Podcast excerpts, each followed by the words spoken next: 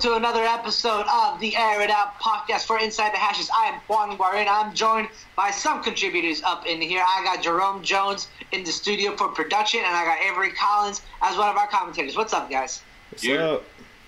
All right, yo, guys. So I'm not gonna lie to you. This weekend has been insane uh, in terms of contents, music, of television, of movies. First off, Endgame is about to surpass is about to surpass uh, Avatar as the highest grossing movie of all time. So I gotta give a shout out to Marvel for doing such a great job with the stories. Oh yes, you know? oh yes, oh yes. I gotta give a shout out to Zoe Saldana for being a part of the two highest grossing movies in the history of the world. That's so definitely. true. That's Yo, that's so true. And you know what's funny though? Like both Avatar and Endgame are owned by Disney. So no matter who comes out on top, they still made money. it's Disney, man. They rule the world. They rule uh, the world. No, but like honestly, congrats to Endgame. It honestly deserves it in terms of being such a cultural phenomenon. I'm about to see it again tomorrow by myself though. I'm going for I'm second time, second time. Okay. Because I don't have time to see a third, fourth. I mean, it's a three-hour movie. I mean, I don't, I'll watch it five times in a row if I have to. That movie that, is that good though. It, it really is that good. I'm seeing it by myself at a matinee at one o'clock tomorrow. Just so you know, a little treat myself sort of thing. You know, okay, I got okay. the day off. I've been working five days straight. You know, I deserve a little me time. You know. Hey, everybody do. And then the, the second thing we want to talk about, we were talking about this earlier, the release of the Homicide track of by Logic and Eminem, two Spitfire artists coming together to collab on something that was beautiful and entertaining and just a joy to listen to, man. Like I have a friend of mine at work, he can memorize, he can spit all of Eminem's lines like flawlessly in that song. Really? Yeah. Interesting. I was surprised because the song just came out and he already, it already has half the song down. Yeah. So it really shocked me. Creepy. dedicated. I'm gonna give it dedicated. um, and the third we're going to talk about, I know you guys don't watch it, but I kind of have to acknowledge it because I don't watch it either, but I have to. The Game of Thrones. Game of Thrones is. I watch it. What do you mean? I forget that you watch it. I don't watch it. I'm the one that don't watch it. Listen, Me I don't watch it either. But the I'm the only one I think. I don't think yeah. Chris watched it. Well, with our missing out. Well, with our resident Game of Thrones expert here, um, Avery, what do you got to tell me about the the final season? How are you feeling, man? I am torn, man. It's like it's it's rough. It's again, never get attached to anybody when it comes to Game of Thrones, man. They don't care about your feelings. um, but no, it's. I think. It, I think it's. They're they're doing it very well. I think that the way they set everything up has been flawless. Like I don't think there's been a miss at all yet. Um, I'm I'm, I'm extremely excited. There's uh, I think two or three more episodes left, and already I'm like, yo, I don't know how you're going to top this one, and I'm, how are you going to top the last one, and yada yada yada. So it's good, and um, I, I love the fact that they're really building in uh, building stories and sticking with them. Like, but at the same time, they're doing it so much so. Uh, the writing is so done, is done so well that it's like a, a curveball, and you, you're like, I don't even know what to expect anymore. So I, I love it. Well, not everything was good in terms of entertainment that came out this week. For example, the trailer that came out for Sonic the Hedgehog. I know, Jerome, you are a resident Nintendo uh, Nega Senegis fan. Uh, Sega Genesis. Sega Genesis. Jeez. Um, but yeah, we were a, a, little disappointed. I also grew up with Sonic, watching the cartoons on, on TV and playing on my on my Game Boy the game with it. I never had a GameCube growing up, funny enough, but I can respect like the amount of the, the legacy of Sonic. Gamecast. Huh? I had Gamecast. What's game? Oh mm-hmm. Oh my! You remember that? That is an out. I'm I'm I'm I'm young. There's no such thing as a game Gamecast. Uh, you made that up just now? No, y'all never see Malice Malice yeah, Most Wanted? He's talking about Gamecast. There's no, oh, no. between. If anybody, if anybody would know that, I thought he would know that. I'm also I'm I'm an old soul in a young body. Oh Come man. on, man. It's B Rad G for Malibu. Right. All right, enough of the pop culture. Let's get down to business. Hit it up to the rundown. The rundown. All right, and the first order of business that we got today is 49ers and defensive tackle DeForest Buckner are in discussions for an extension, but both sides are far apart from a sure deal. Per NFL.com, Buckner, a first round pick from 2016 for San Fran, is set to make a base salary of $720,000 in 2019 and $14.3 million in 2020 under the fifth year option. It seems like the Chicago Bears still have the ghost of Cody Parkey haunting the grounds of Soldier Field, aside from having eight kickers try out by attempting a 43 yard field goal, the same one that Parkey missed in the wild card round against the Eagles last year. And only two of those eight kickers actually made that field goal, by the way. Um, the Bears have also traded a conditional 2021 seventh round pick to the Raiders for kicker Eddie Piñeiro. Uh, the condition is that Piñeiro has to remain on the roster for at least five weeks in order for Oakland to receive that pick. Suspended wide receiver Martavis Bryant is filing for reinstatement into the NFL per, per Bleacher Report. ESPN's Dan Graziano reported that Bryant has been arguing with the league that its drug program is not set up to offer players access to proper treatment for mental health issues. Bryant has la- was last with the Oakland Raiders in December of 2018 before being indefinitely suspended by the league for substance abuse.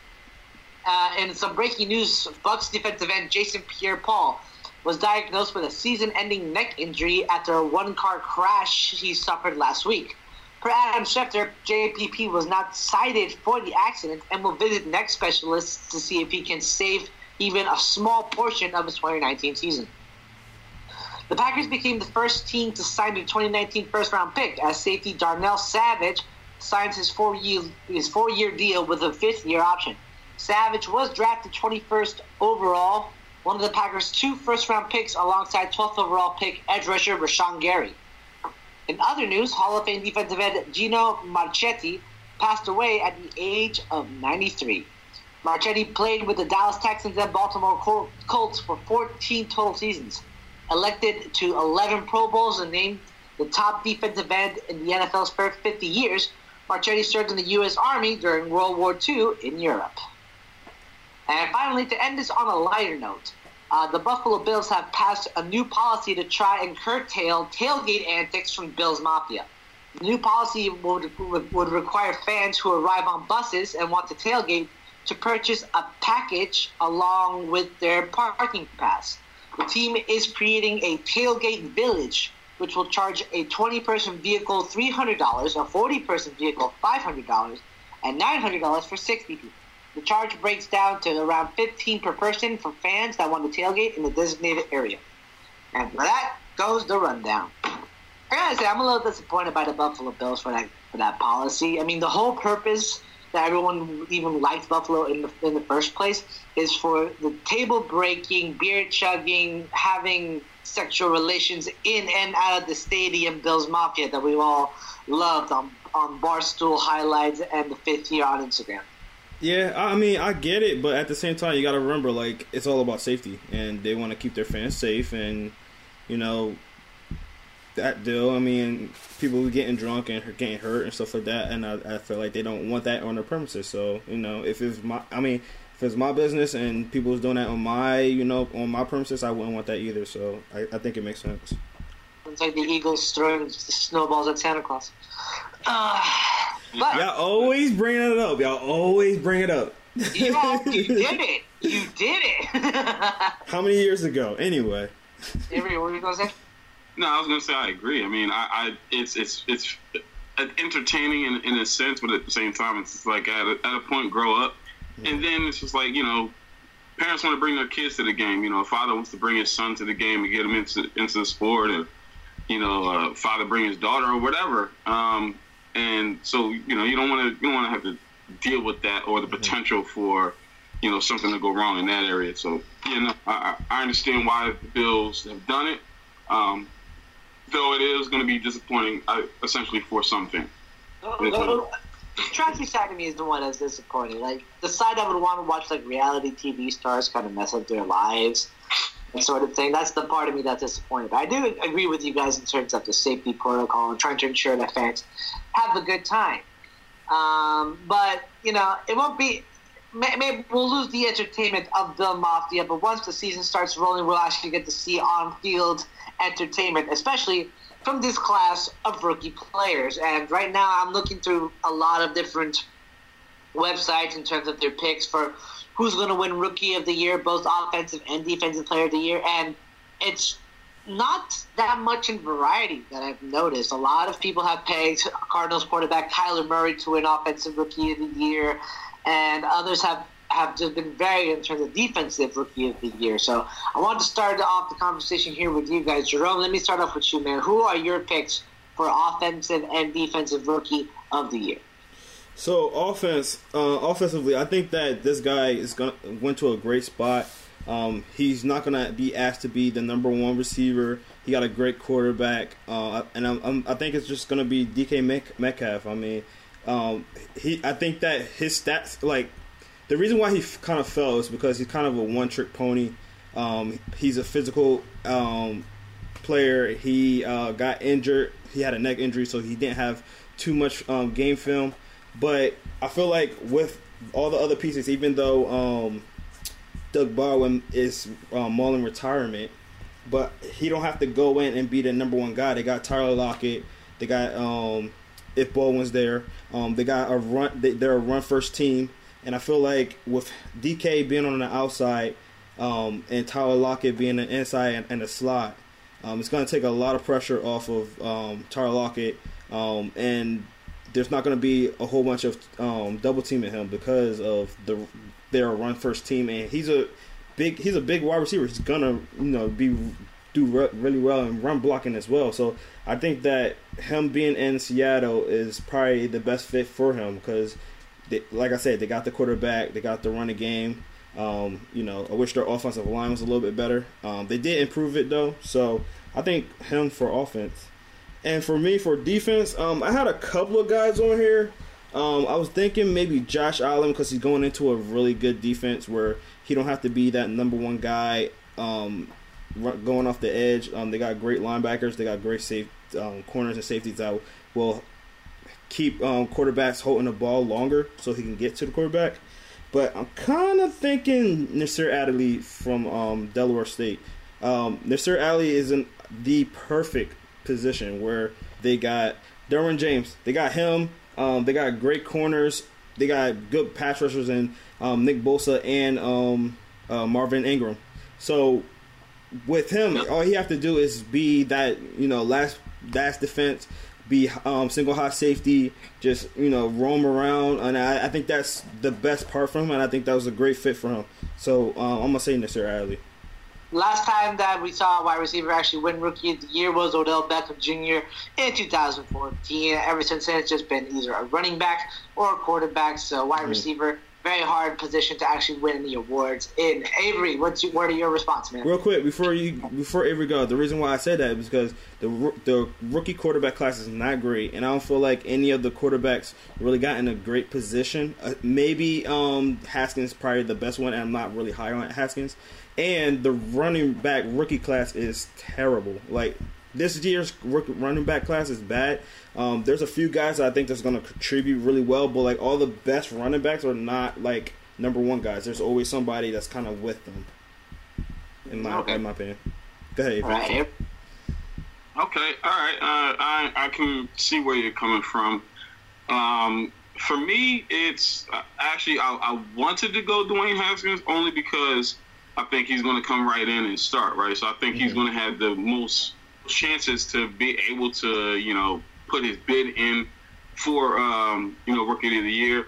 Um, it's a good choice to go with DK as well because you you know um, obviously Russell needs more weapons outside of um, Doug Baldwin. I mean you know he's he, I mean I, I think he's going to be a, a, pretty huge focal point. But and then I actually I almost wanted to go with um, Damien Harris. There we go.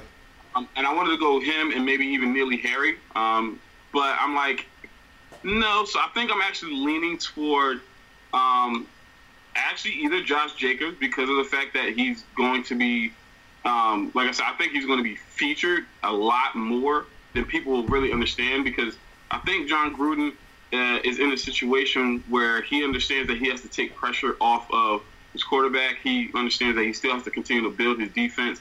He still has a lot of different holes, so I think they're going to lean uh, very heavily on the run game right now. So I think that he has a, a the potential um, to do very well as long as he can stay healthy. But my pick is going to be Noah Fant.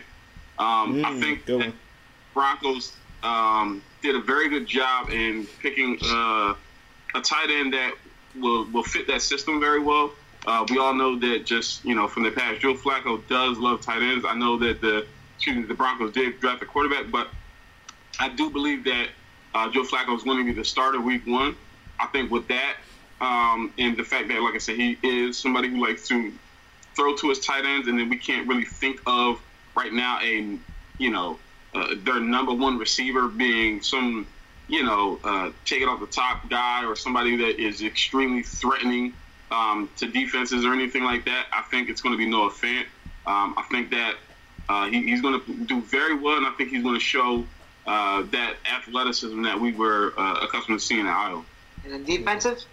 And defensive, again, torn.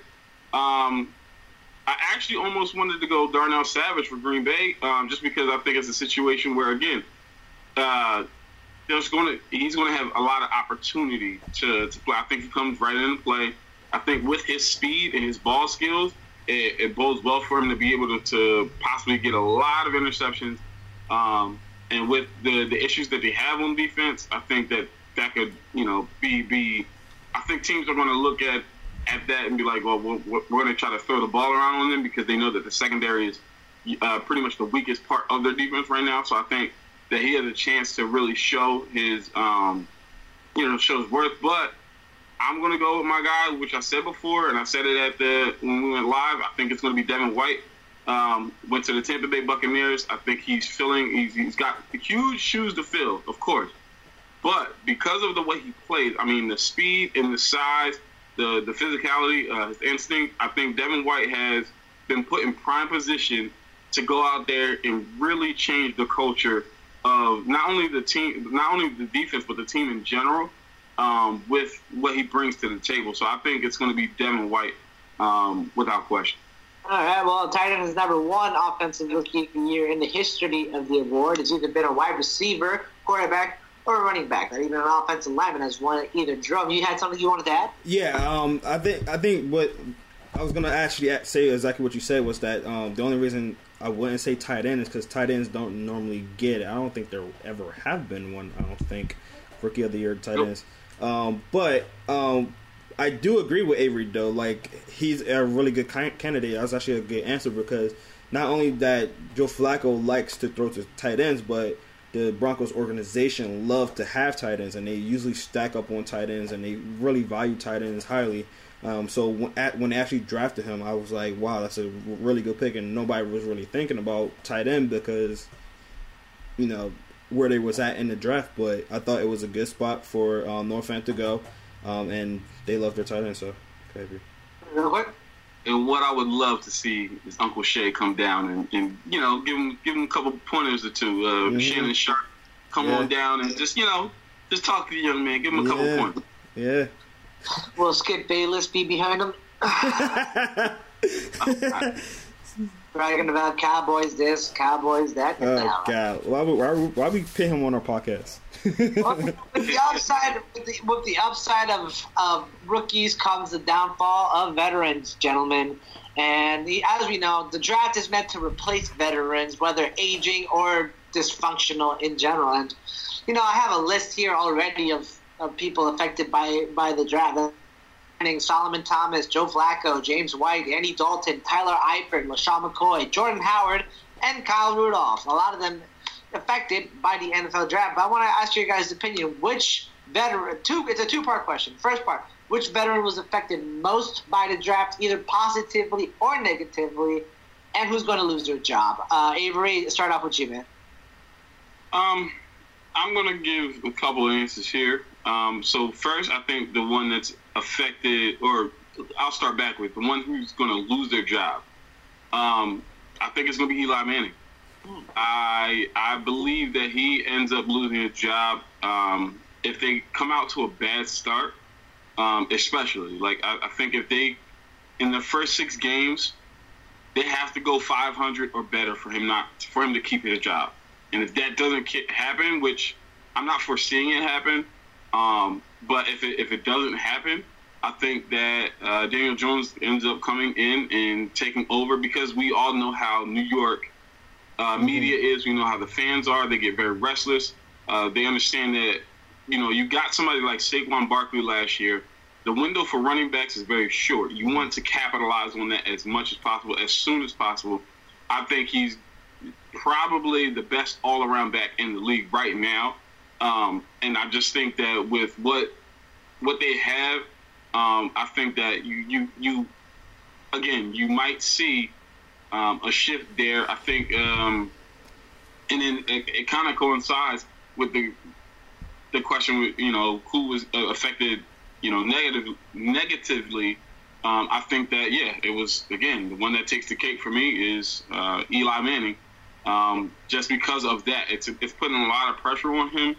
Um, and at his age, and with the issues that they still have on the offensive line, um, the fact that Daniel Jones is way more athletic than Eli is and ever was, um, kind of gives. Uh, the only advantage that Eli has is the fact that he's a veteran, right? The fact that he's a veteran, the fact that he's a two-time uh, Super Bowl winning uh, quarterback, all of those things, like those things are advantages, but the other things kind of, for me, outweigh the fact that he's younger. He's got younger legs. He's more athletic. he's obviously going to be the quarterback of the future. They took him in the first round um, in the top 10. So I think that is a situation where he could possibly lose his job. Yep, yep. Um, and that, I'll, I'll, leave it at that. All right, Jerome, your, what are your thoughts, man?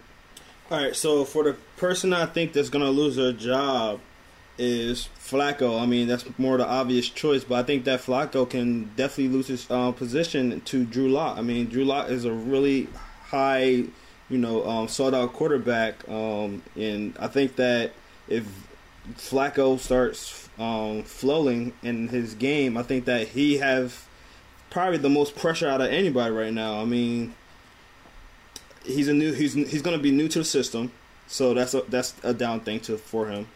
Um, he, yes, he is a veteran, but he didn't play he didn't play that well. He did okay. Actually, he played well last year, but he got injured. So if there's an injury or something like that, you know, um, Drew Lock is going to be in there, and the organization already said how much they like Drew Lock before even the the draft even started. So you know how much they love this quarterback already. If he starts like not performing well, I think he's in a hot seat right now. Um, for two guys, I'm gonna pick two guys because, and I'm gonna say because I'm an Eagle fan too. Two guys that I think are, are in jeopardy of their position or might lose some um, playing time. Jordan Howard, um, because the Eagles got Miles Sanders, and I think Miles Sanders fit our offense a little bit better than um, Jordan Howard. Jordan Howard's a really good running back. He's going to be great for us, but I think that if Miles Sanders actually comes on, um, he he might take some spots. Um, and then uh, I'm gonna say um, and for those of you wondering what that noise is, we are just been joined by our other resident contributor, Chris Thomas, into the podcast. I'm gonna jump in here making all that noise. I know. I'm trying to make a point. all right. Anyway, uh, Nelson Agholor will be the next person. Uh, I think that um, with JJ, um, JJ Whiteside, whatever, however you say his name, JJ Whiteside. I'm just gonna say JJ Whiteside. I think that puts Nelson Agholor on that high spot, and I think that he might. Um, he might be in jeopardy of losing his spot in the slot right now just because of him. I mean, uh, because now we got DeSean Jackson. He's to be more of a speeder kind of guy.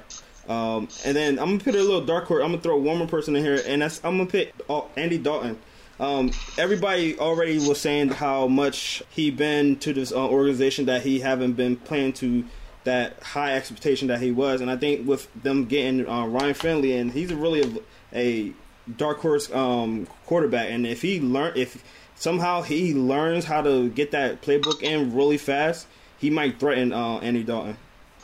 Just real quick, and just kind of sticking with the Eagles because I, I, was almost leaning toward this one, but I, I, think it's more so a health thing than it is a actual play thing. I think Jason um, Jason Peters needs to watch out as well. Mm, But I think that's more health thing than it is a play thing, which is why I didn't really choose him. Yeah. Because if he can stay healthy, he's clearly the guy that you would rather have on the field over AJ Dillard. But obviously, like if you know if he gets hurt, you know he he might it, that might be the end for him. Um, so you know, just wanted to throw that out there as well.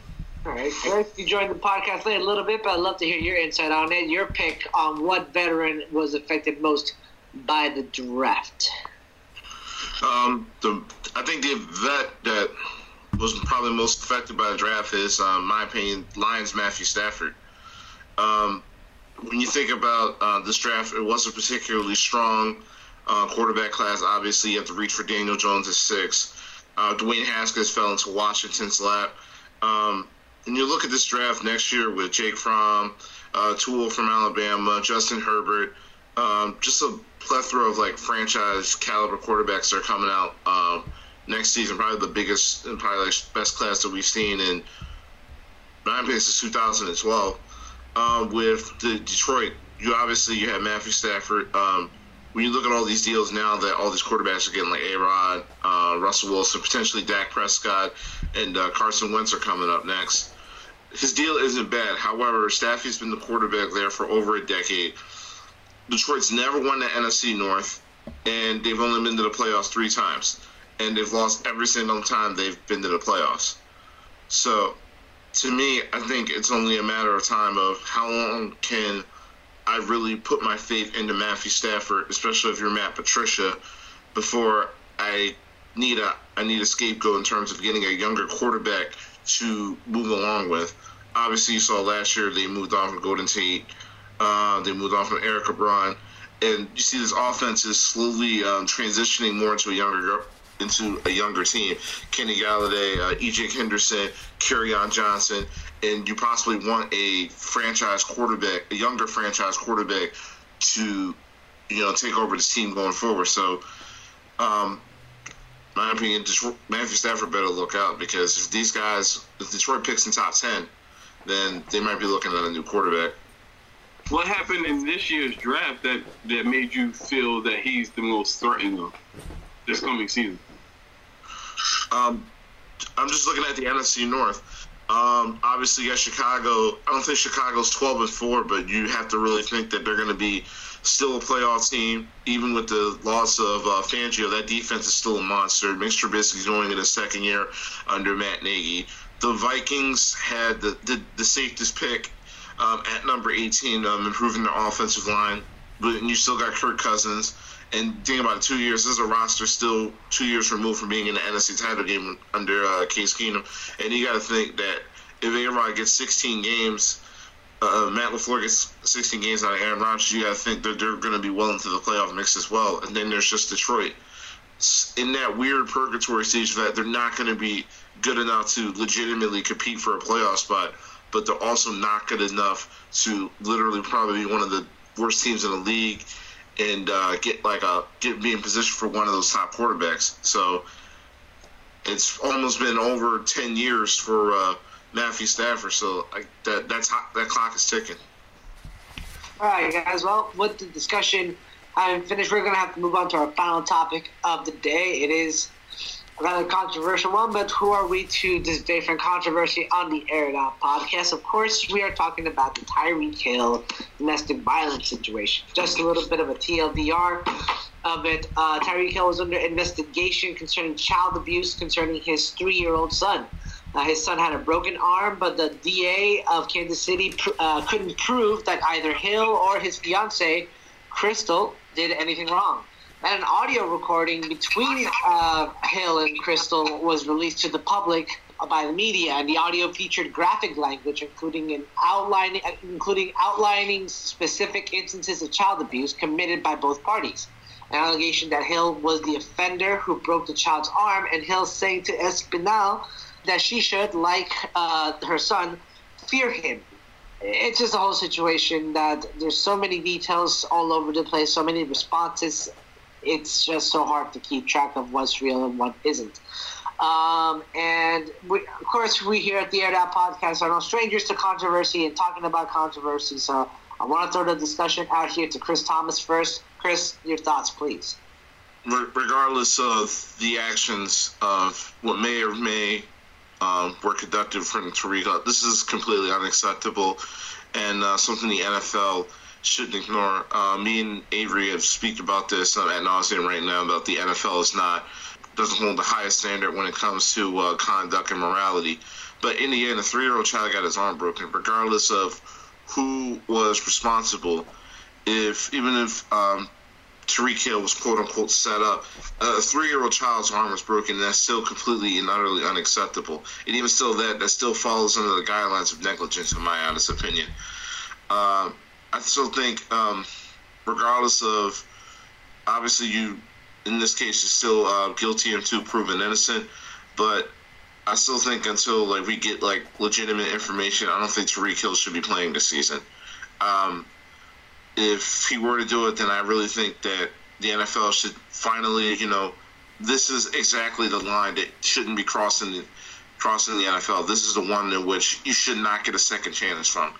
I'm all for second chances if if if conduct was um, only more or less harm to yourself, my like drunk driving, everybody um, deserves a second chance. But when you're doing conduct in terms of harming somebody else, especially in that regards, then I just think it's completely irre- irreversible in my opinion. Something needs to get done. And honestly, I'm just kind of sick of it. I, I don't know if I agree with the latter part of that conversation um, as far as like this being something that is not uh, forgivable, especially when you brought up the whole drunk driving thing. I mean, Donté Stallworth got drunk and killed somebody. He didn't break anybody's arm. He took somebody's life. He took somebody's child. He took somebody's possible parent, somebody's brother, somebody's sister, whatever. Like he killed somebody that's something for me where I would say that's something where you shouldn't get a second chance in the NFL. More importantly, 30 days uh, in jail is the that's the extent of the, the what the law enforcement did, um, as opposed to somebody like Plaxico who, who shot himself and had to do time over a year in jail, or Mike Vick who allows dogfighting to you know participate you know, happen on one of his one of his properties and he had to do uh, about two years in jail. But we're talking about, and they all got second chances. But we're talking about somebody potentially we don't even know if it's the truth, but potentially breaking someone's arm, um, and then not that not being a forgivable offense. Uh, so I don't agree with that. All, but I agree with the the, the first part where uh, it's unacceptable regardless. Like I, I just don't I don't like it. I don't like any part of it. Um, one thing I will say is like I am not against disciplining your kids. Like straight up and down, I've said it before. I'll say it again. I think that that is um, something that's needed uh, according to my belief system. Um, I don't think that it should be a situation where you're breaking a kid's arm, of course, but uh, you know, to, so for example, a situation with uh, Adrian Peterson, I had no issue with what Adrian Peterson did. He was disciplining his child in the the way that one he probably got disciplined as as a child, and two he didn't go outside of the the bounds of what I would consider to be child abuse. Now, you know, to Chris's point, again, you breaking a three year old's arm, that's without question child abuse, child abuse, and like he said, negligence. Um, so I think that that definitely has to be taken care of. But uh, as far as him not getting a second chance, um, I wouldn't say that because I look at it in this regard um, a lot of the time. Would this be as big as it is if his name was not Tyreek Hill? If his name was Joe Schmo from, you know, uh, uh, from Louisiana and nobody knew about this guy, would this be as big as a deal? Would this have been turned into some nationwide controversy? No, he'd have got a slap on the wrist and everybody would have kept it moving and that's the, that's the situation. But because these guys are put in the spotlight and different things like that. It's just like we hold them to some different type of standard where it's just like they are still humans. I understand they have a bigger responsibility because the spotlight is on them. But at the end of the day, like we gotta stop acting like these people aren't humans and can't make mistakes, um, and don't have uh, you know backgrounds and, and different demons that they fight with and deal with as well. So that's just my take on it. Hey, Chris. I understand the um, human emotion um, aspect from it because in the heat of the moment, everybody does stupid things. But as far as that point goes, in terms of Adrian Peterson and Tyreek Hill's case, a three-year-old child doesn't know the difference between right and wrong. So therefore, striking a child, especially that being that young or disciplining them that young, it it doesn't make it right because they're not old enough to comprehend the the concept and morality of right and wrong. And if anything, if it was to your point about them being Joe Schmo from Louisiana, it it, it would have been probably an open and shut case.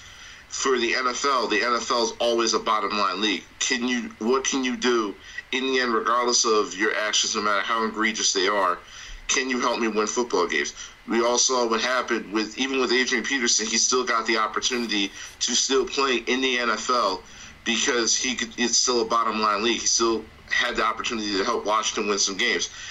Uh, in any other situation, which Michael Vick coming out of prison, we've seen multiple people who you know was coming out of that system struggle to readapt into society because of how hard because of that stigma coming out of prison. Meanwhile, Michael Vick gets a job uh, within a few weeks getting out from Andy Reid to come to Philadelphia because they still are a believer of his athletic ability to help win football games.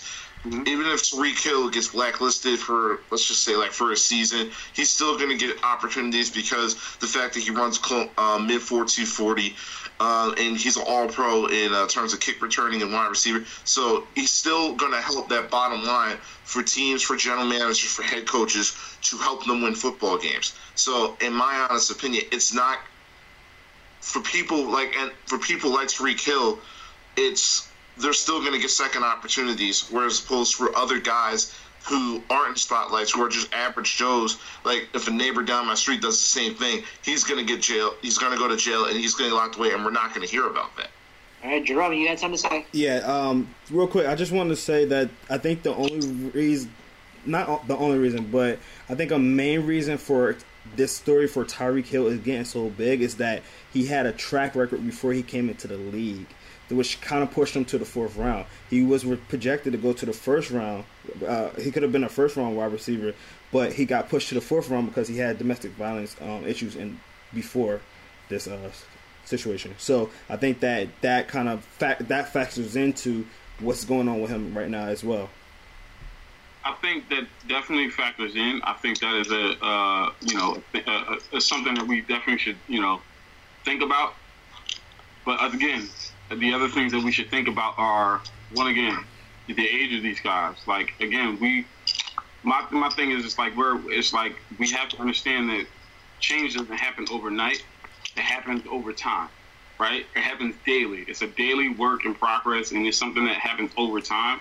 And if you're not surrounded by, by the right people, like kind of uh, uh essentially to Chris's point, where the NFL being a bottom line league, um, if you're just out there producing on the field, what makes them? What would make them think that there's anything wrong? What would make them think that there's anything else that we need to do? Because all we want you to do is go out there and play for us. So we're not going to surround you by, with the right people. We're not going to do anything. That's why I appreciated what the Dallas Cowboys did for Dez Bryant. They were like, "Look, we're going to put you on a curfew. We're going to have somebody with you 24/7 that's going to help you with the through your struggles and your your, your different uh, um, issues that you're going through. And look at what it's done for Dez Bryant. So." For me, like I, I think, and to you know, back to, to what Chris was saying, like yeah, of course they're going to get these second chances. Your point was that you don't feel that they should, you or you feel that this is an egregious act that they shouldn't. And I'm saying it's just like to me, it's just like again for why is it that this is something that you feel that there shouldn't be a second chance, or why is it that any of this stuff that happens is, is like for me, unless somebody dies I, I in my head, and this is not just like it's just not. This is obviously there's more that goes into this, but in my head, unless somebody dies, it's like everybody deserves a second chance. And the reason I say that is because the person who died doesn't get that second chance. That's the reason. So it's just like you always have a chance. Whenever you're breathing air into your lungs, you have a chance to recover. You have a chance to recuperate. You have a chance to come back. So why not give and uh, afford those people that opportunity to do so? So that's just that's just me. Um, but you know, well, uh, I know everyone's had their side to say about this. I guess I want to give my little nugget of it too. Um, so uh, Jerome knows it. Jerome it. I released an article earlier this earlier last week uh, uh, called "The NFL's Domestic Violence Problem Isn't Going Away." We all know that the NFL has had an issue with players being violent towards other people off the field, whether it's towards women, towards children, or other men in general.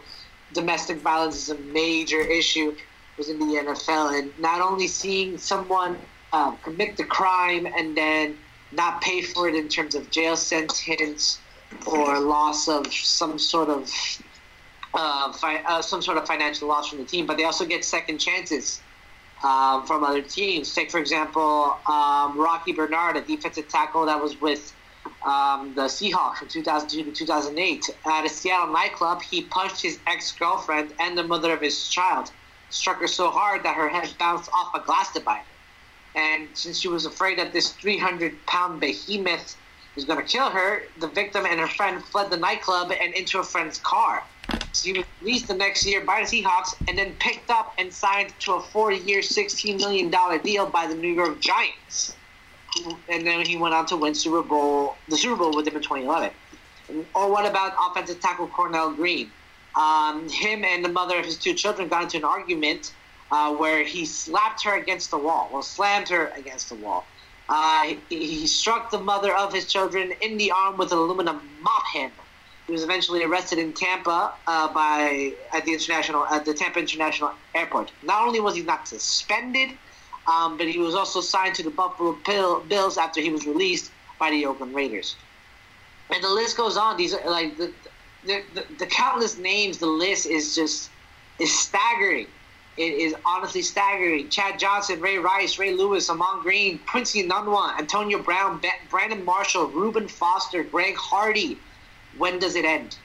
It, it, it just doesn't seem like a problem that the NFL is willing to willing to address enough to make it go away, nor is it enough to just end it. Yeah, Avery.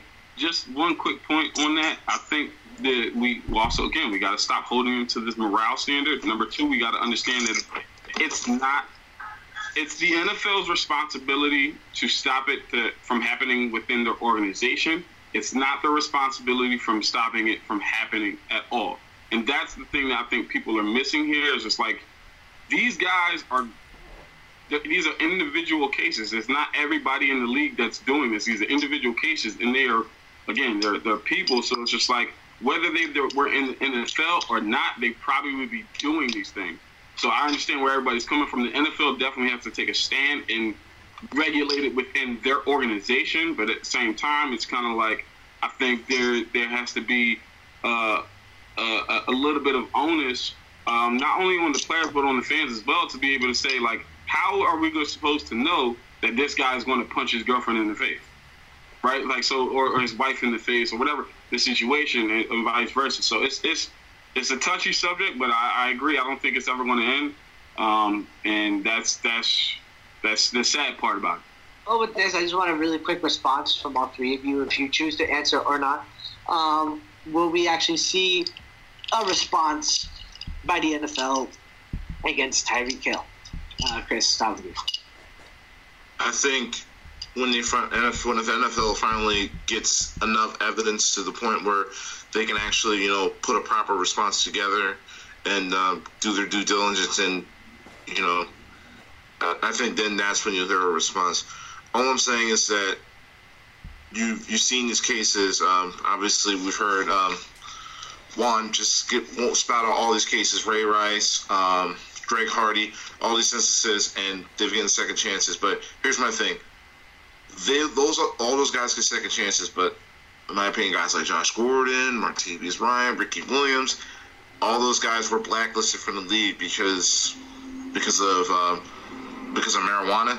But you be able to just knock, um, just sort of, but constantly commit, conduct domestic violence constantly over and over again, still get an opportunity. Exactly. It's an issue that it's been plagued for the years, and it's like the NFL is just so um, six feet under deep in the water that they still not only understand and it's kind of too much for them to pull themselves out of the water now. Right. uh, every level.